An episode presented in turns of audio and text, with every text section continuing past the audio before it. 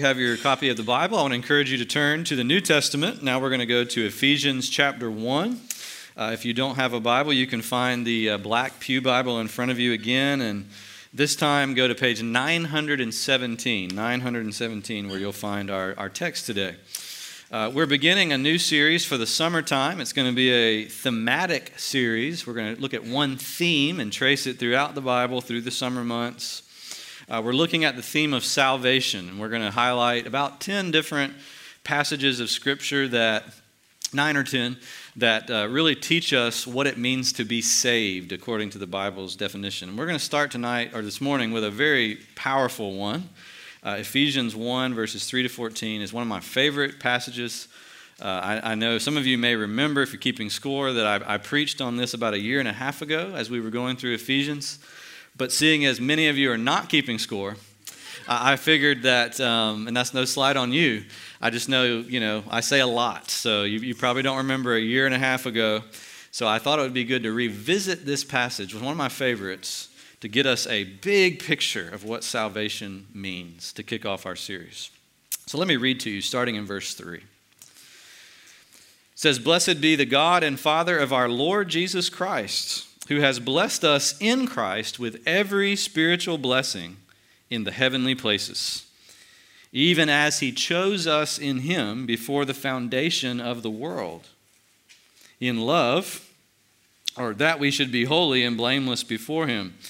In love, he predestined us for adoption to himself as sons through Jesus Christ, according to the purpose of his will to the praise of his glorious grace, with which he has blessed us in the beloved. In him we have redemption through his blood, the forgiveness of our trespasses, according to the riches of his grace, which he lavished upon us in all wisdom and insight, making known to us the mystery of his will, according to his purpose, which he set forth in Christ as a plan for the fullness of time to unite all things in him, things in heaven and things on earth. In him we have obtained an inheritance, having been predestined according to the purpose of him who works all things according to the counsel of his will, so that we who were the first to hope in Christ might be to the praise of his glory.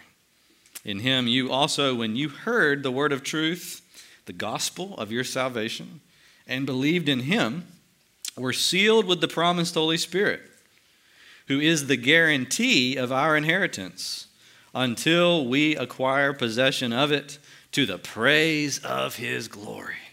Wow. The grass withers and the flowers fade, but the word of our God endures forever. Amen. In the summer of uh, 2017, there was a, a, TV series, I don't know if you saw it, on CBS that aired all summer long, and, then, and it came back the next summer in 2018. And the basic premise was this there's a giant asteroid making its way to Earth. And it's so big, scientists have guessed, that when it hits the Earth, and it seems like it will, it will destroy all human life forever. Every human being will be destroyed. That's the premise. That's good summertime TV, right?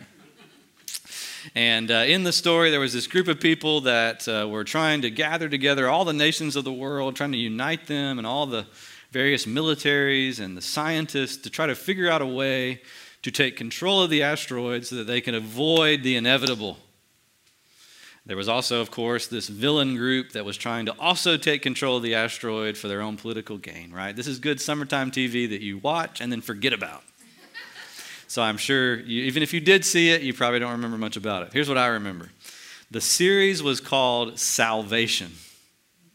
And so, for two whole summers, uh, every time you turned on TV to watch baseball or whatever you were watching, you saw the ads Salvation coming to CBS. Salvation, salvation, salvation, salvation. And I thought, wow, if only, if only America would come to understand salvation this summer. If only what the Bible says about salvation would become more apparent to people, it would, it would revolutionize not only our country, but the world. Well, that's what I want to look at this summer. Salvation is coming to Greater Hope Church. I want us to see that it's far more than a bunch of people getting together trying to avoid an asteroid. Salvation in the Bible is God Himself the Father, the Son, and the Holy Spirit working eternally to rescue sinners like us in a way that's bigger than you probably even imagine.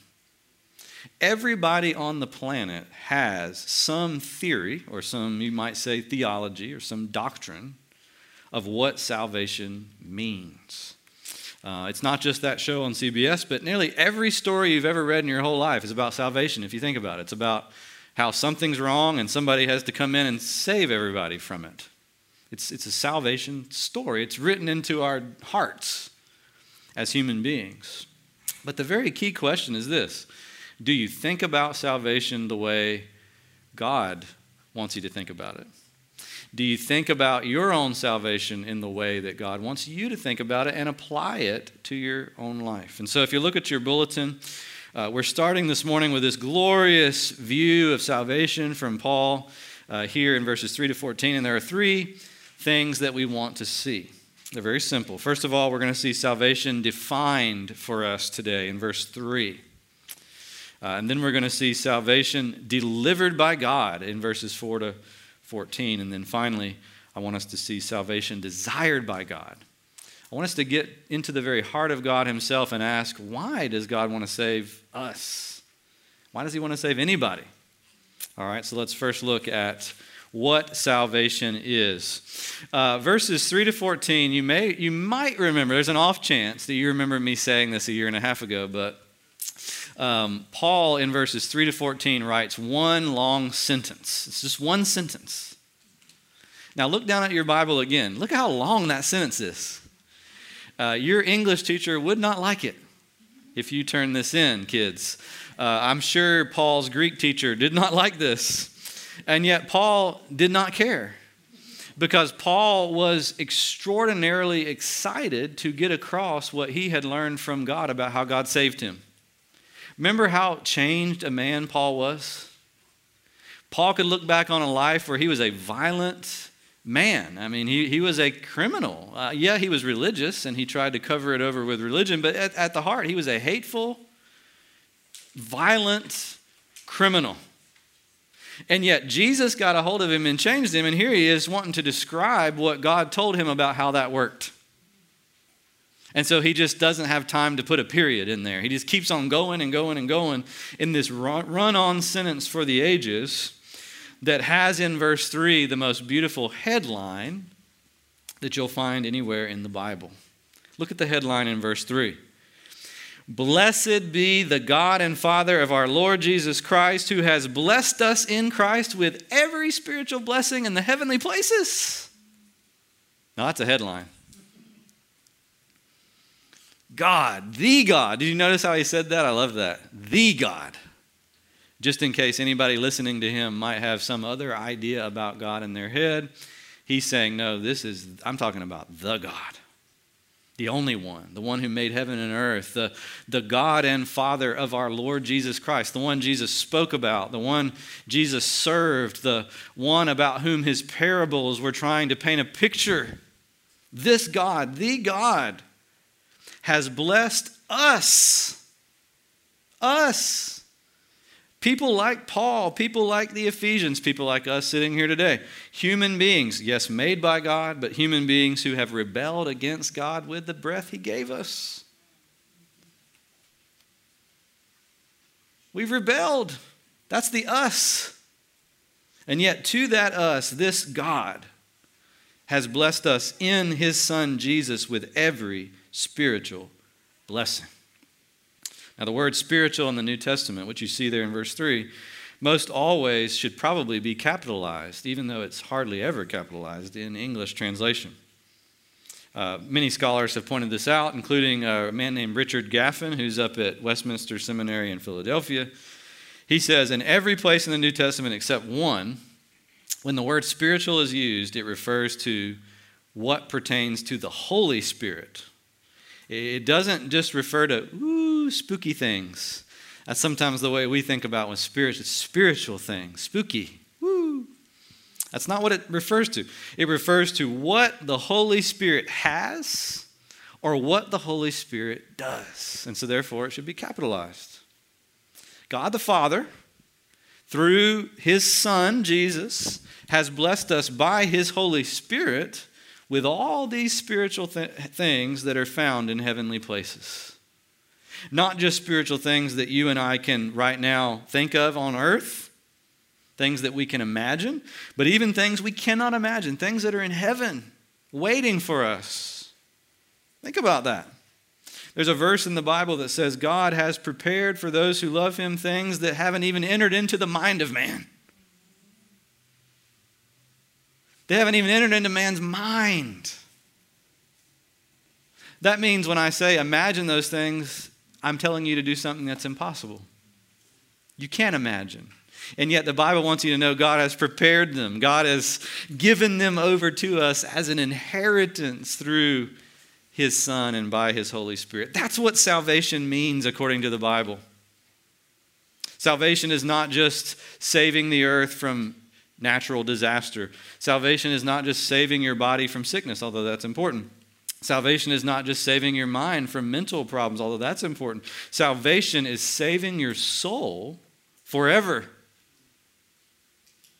And yes, that will include the redemption of your body and all the rest at the resurrection, but it's the soul that God aims at because it was the soul that was originally made by God to connect with Him. In Genesis, it says God took dust and He made man out of dust, but then He breathed into that dust. And the word breath is the word spirit. God spirited His spirit into man. And the man, Adam and Eve, became a living creature.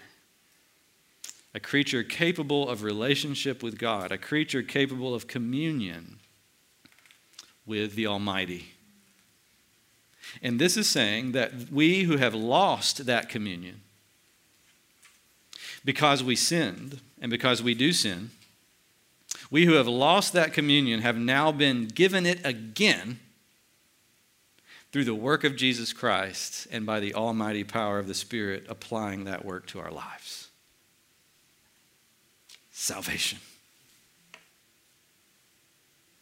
Now, it's really important to have this big picture of salvation. And it's a little bit like this. When it's raining outside and you want to check when is it going to stop raining, what do you do? Well, today, I don't have my phone with me, but you pull out your phone and you get up Paul Dellegatto's app or whatever, whichever one you use, I don't know.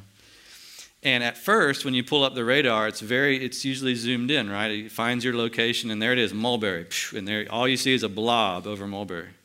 And that doesn't really help you, does it? Because all you see is just a blob, and it doesn't tell you when the rain's going to end. It doesn't tell you where it's coming from or where it's going. So, what do you have to do? hit the button, zoom it out. And as you zoom out, what does it show? Eventually, Central Florida, eventually, Florida, eventually, the Southeast. And there it is. You see it all. You see where it came from, where it's going. It'll even give you a future look of what's going to come next. And by having that wider angle vision of the weather, you can understand better what situation you're in. As Christians, when we don't have a really broad and rich view of what our salvation in Christ entails, when, when all we have is just a basically shallow idea of, yeah, I'm saved. It's just, I mean, it's just like, yeah, I'm saved.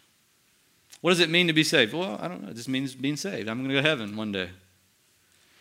The shallower our view, the less equipped we are to actually live the Christian life the way we ought to. The broader, the more vast, the more rich our view, and we understand God has given us not just some spiritual blessings, but every spiritual blessing. That's what it says there. Everyone, not some, but all, that God intends to give humanity, He has given you in Jesus.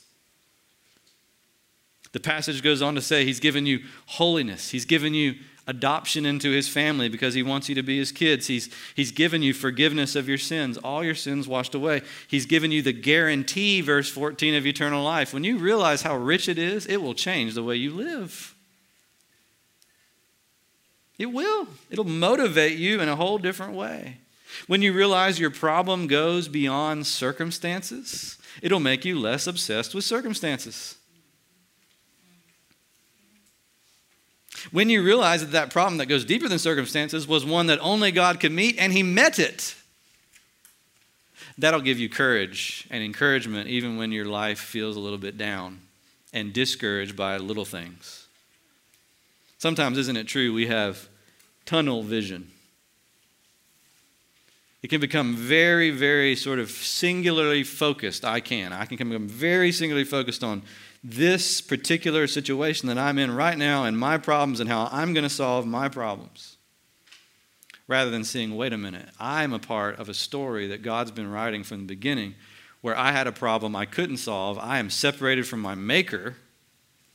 I don't have spiritual life. I have death. I'm headed for hell and judgment. And God came in through Jesus. And God sent forth his Spirit, and here I am, saved. Salvation.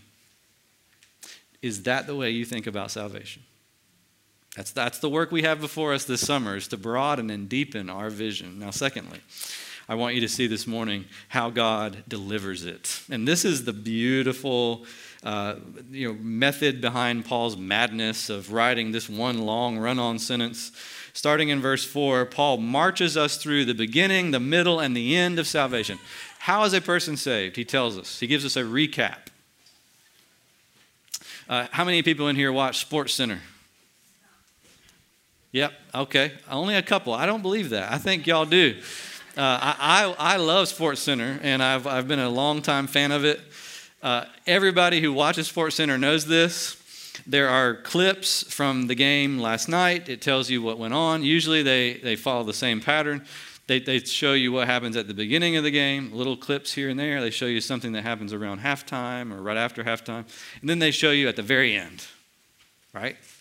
They want you to see who was winning at the beginning, who was winning at the middle, who was winning at the end, because that's the drama of the game. Sometimes the winning team was losing at the beginning and at the middle, and only at the very last second did they nail the shot and won and everybody went berserk. Sometimes they were winning at the beginning, they started losing in the middle, and then they came back at the end.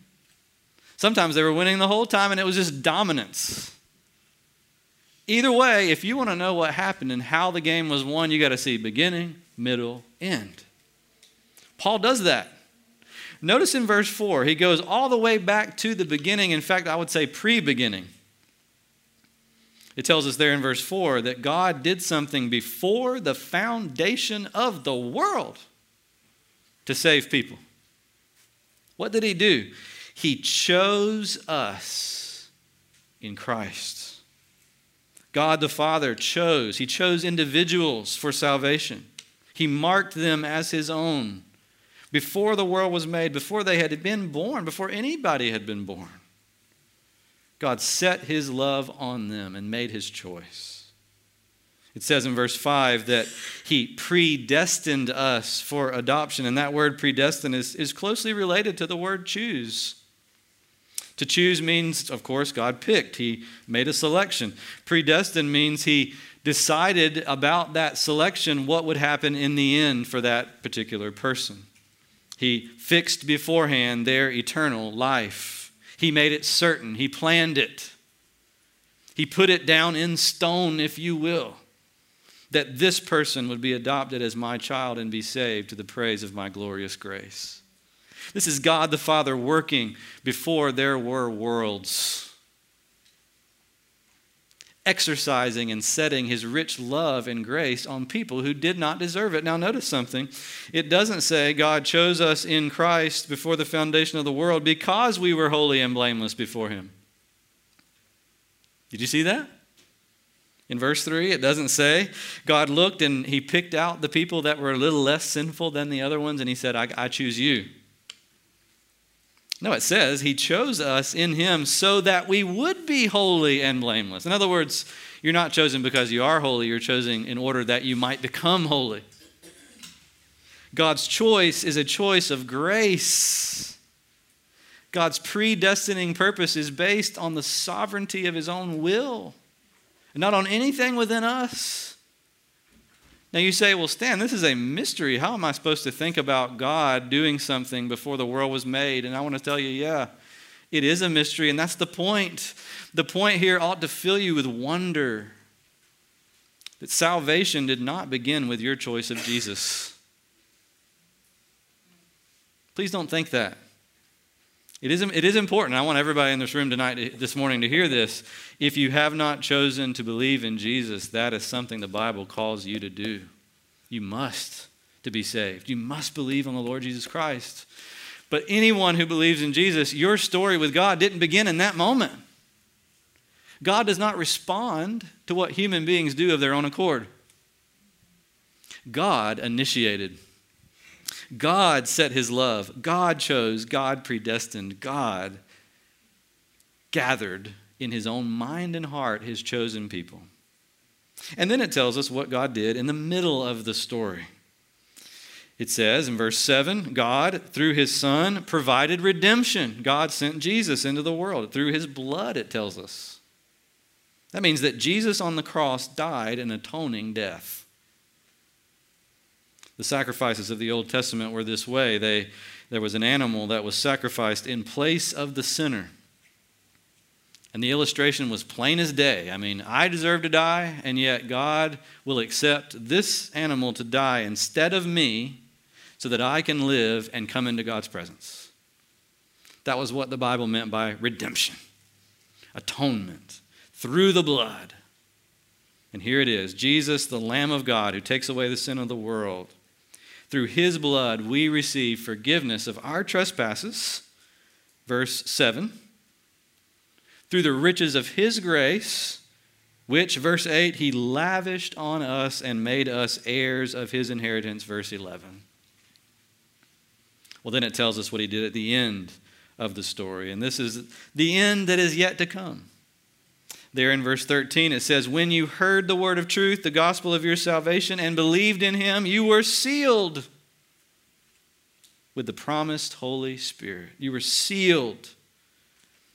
And that seal became a guarantee that you would one day inherit everything that God has promised to every one of his children. It's a guarantee. When was the last time you sealed something? Think about it. It's a great illustration that Paul uses here. Sealed, sealed with the Spirit. Oh, you seal an envelope, right? Kids, how do you seal an envelope? You lick it, right? And then you smack it together and it seals. Now, answer this why do you seal an envelope? What's the reason for that?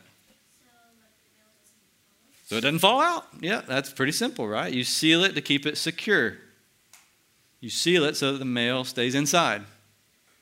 And it says here that the moment a person believes in Jesus for his salvation or her salvation, God's Spirit seals that person like an envelope so that at the end of their lives or, or when Christ returns, it is a guarantee. It is not like a maybe. It's a guarantee that they will inherit everything God has promised and delivered to them. Don't y'all see it? Paul is taking us through some spiritual sports center here. He's running back the replay of his own salvation and the replay of yours if you're saved. He says, Who was working and winning at the beginning of the game? Who was it? Oh, it was God. And look at the Father. Yes, the Father, before the worlds were made, the Father was there with a love in his heart, a burning love. I want to have a people for myself. I want to have a people that I will adopt as my own children. They will be like me, but they will be so unlike me, and yet they'll be with me. Oh, God at the beginning of the game. Who is working and winning in the middle of the game, y'all? God. And there you see him. There's Jesus. God made flesh, walking through this dusty world, laying down his life on the cross, being crucified, and crying out, Father, forgive them in our place, rising from the dead. And y'all, who is working and who is winning at the end of the game? God. There he is, that moment. It says, when you heard the word and believed, he sealed you. And at the very end, that envelope is going to come unsealed by God. And there you're going to be presented with a full inheritance in his presence, nothing left out. Are y'all excited about that? Now, now look down. This is, this is important. This is kind of a trick question, but look down. At what point did you contribute to your salvation? What does it say you did? You might have to cross your eyes to see it because it's not there. In fact, it only tells us that we did one thing, and it's a very simple thing. It's found in verse 13. We heard. right? That's all we did. We heard the word and believed in him. Which ain't much, if we're honest. How much talent does that take? Uh, how superior do you have to be to other people? No, because to hear and to believe is simply this. It's just this. Y'all see what I'm doing? Open hands. The only thing I contributed, the only thing Paul contributed, anybody contributes, is their sin, which God takes away from their hands, leaving us with empty hands, which he then fills with his own grace and work. so that every human being, no matter who we are, no human being can say boastfully, I'm a Christian. I'm a spiritual person. I'm religious. I'm better than you. No Christian can say that. I mean, Christians do say that, but they shouldn't say that. They ought not to. They haven't really been watching the replay very closely if they say that, because there it is God the star, God the star, God the star. God the worker, God the worker, God the worker. And here am I. All I do is show up and say, Oh, yes, Lord, give me some. Help me, Lord. Yes, Lord. That's it. Now, praise God for that. Right? Praise God for that. Because without that gospel being that wide and that great, you and I have absolutely no hope as sinners. None. Think about the Apostle Paul one more time. If Jesus had not met Paul on that road that day when he was going to kill Christians, what would Paul still be doing? Killing Christians, hating people, being hated. That's the way he described himself. I hated people, and people hated me. What a testimony, right? Describe yourself, Paul. I hated a bunch of people and they hated me. But God came. And when he came, I, at first I didn't understand all this stuff. It took me a while to get all this, but as he came to me and began to show me, I realized he was already there. He had been there before the world was made. He knew my name. He wrote my name down in his book, and he came after me with his son and died for me. And there he sent his spirit, and I heard the word, and the scales fell off, and I was a new man. Look at the replay. It was never in jeopardy, it was never in doubt, it was all in the hands of God. What comfort, what motivation can come from that? And yet, sometimes as Christians, we want to kind of wiggle out of some of this. I mean, I, I admit things like predestination and election and things like that are heavy things, and, and they can be very confusing because they are so mysterious. And yet, I want to urge you just let them stand as they are in the Bible. D- don't try to explain them so much that you end up deleting the effect of them. If you over explain them, you can end up with an election that really isn't an election at all. Many Christians do believe that. They believe basically God elected people for salvation because they first elected God. Well, that is an election that is not even an election. And so, therefore, you've taken the comfort that God wants you to have, knowing He chose you first, completely out of the way. Just let it stand. Let it stand with all of its mystery and rejoice that God's grace is greater than your sin. Now, lastly, and this is the last thing I want to look at today, and it'll be fairly brief. I want you to see salvation desired I want us to look into, if we can be reverent about this, I want us to open up and look into the heart of God. Because Paul lists several things that tell us why God did all this the way he did it. Several reasons, motivators for God. I'm going to list them, and you, you might want to follow along. I'm going to do them quickly. In verse 4, he says, God did it because he wanted us to be holy. He wanted people to be holy like he is holy. In verse 5, it says he did it because he wanted to adopt us as his sons. God wanted a great big family of human beings. In verse 10, it says God wanted to unite everything in heaven and on earth in Christ. He did not want the creation, the world, to be still full of disunity and separation and chaos. He wanted to bring it all back into order. And so he did it. In verse 14, it says, He wanted us to acquire possession of an inheritance. It also implies in verse 14, He wanted to acquire possession of us too. As God says to Israel in the Old Testament, You are my portion, and I am your portion. I am your inheritance. You are my inheritance. I love you. You love me. That's what God wanted. In fact, in verse 4, it says that God did it all in love. It's because He loved people. God so loved the world that He gave His only begotten Son, that whoever believed in Him would not perish but have eternal life. In verse 7, it says he did it because his grace was rich. And just like a rich person sometimes likes to give away or show off his riches, to bless people with his riches, so God, in the richness of his grace, wanted to bless his people. And then finally, it gives a last reason three different times. In verse 6, it says he did it for the praise of his glorious grace. In verse 12, it says he did it for the praise of his glory.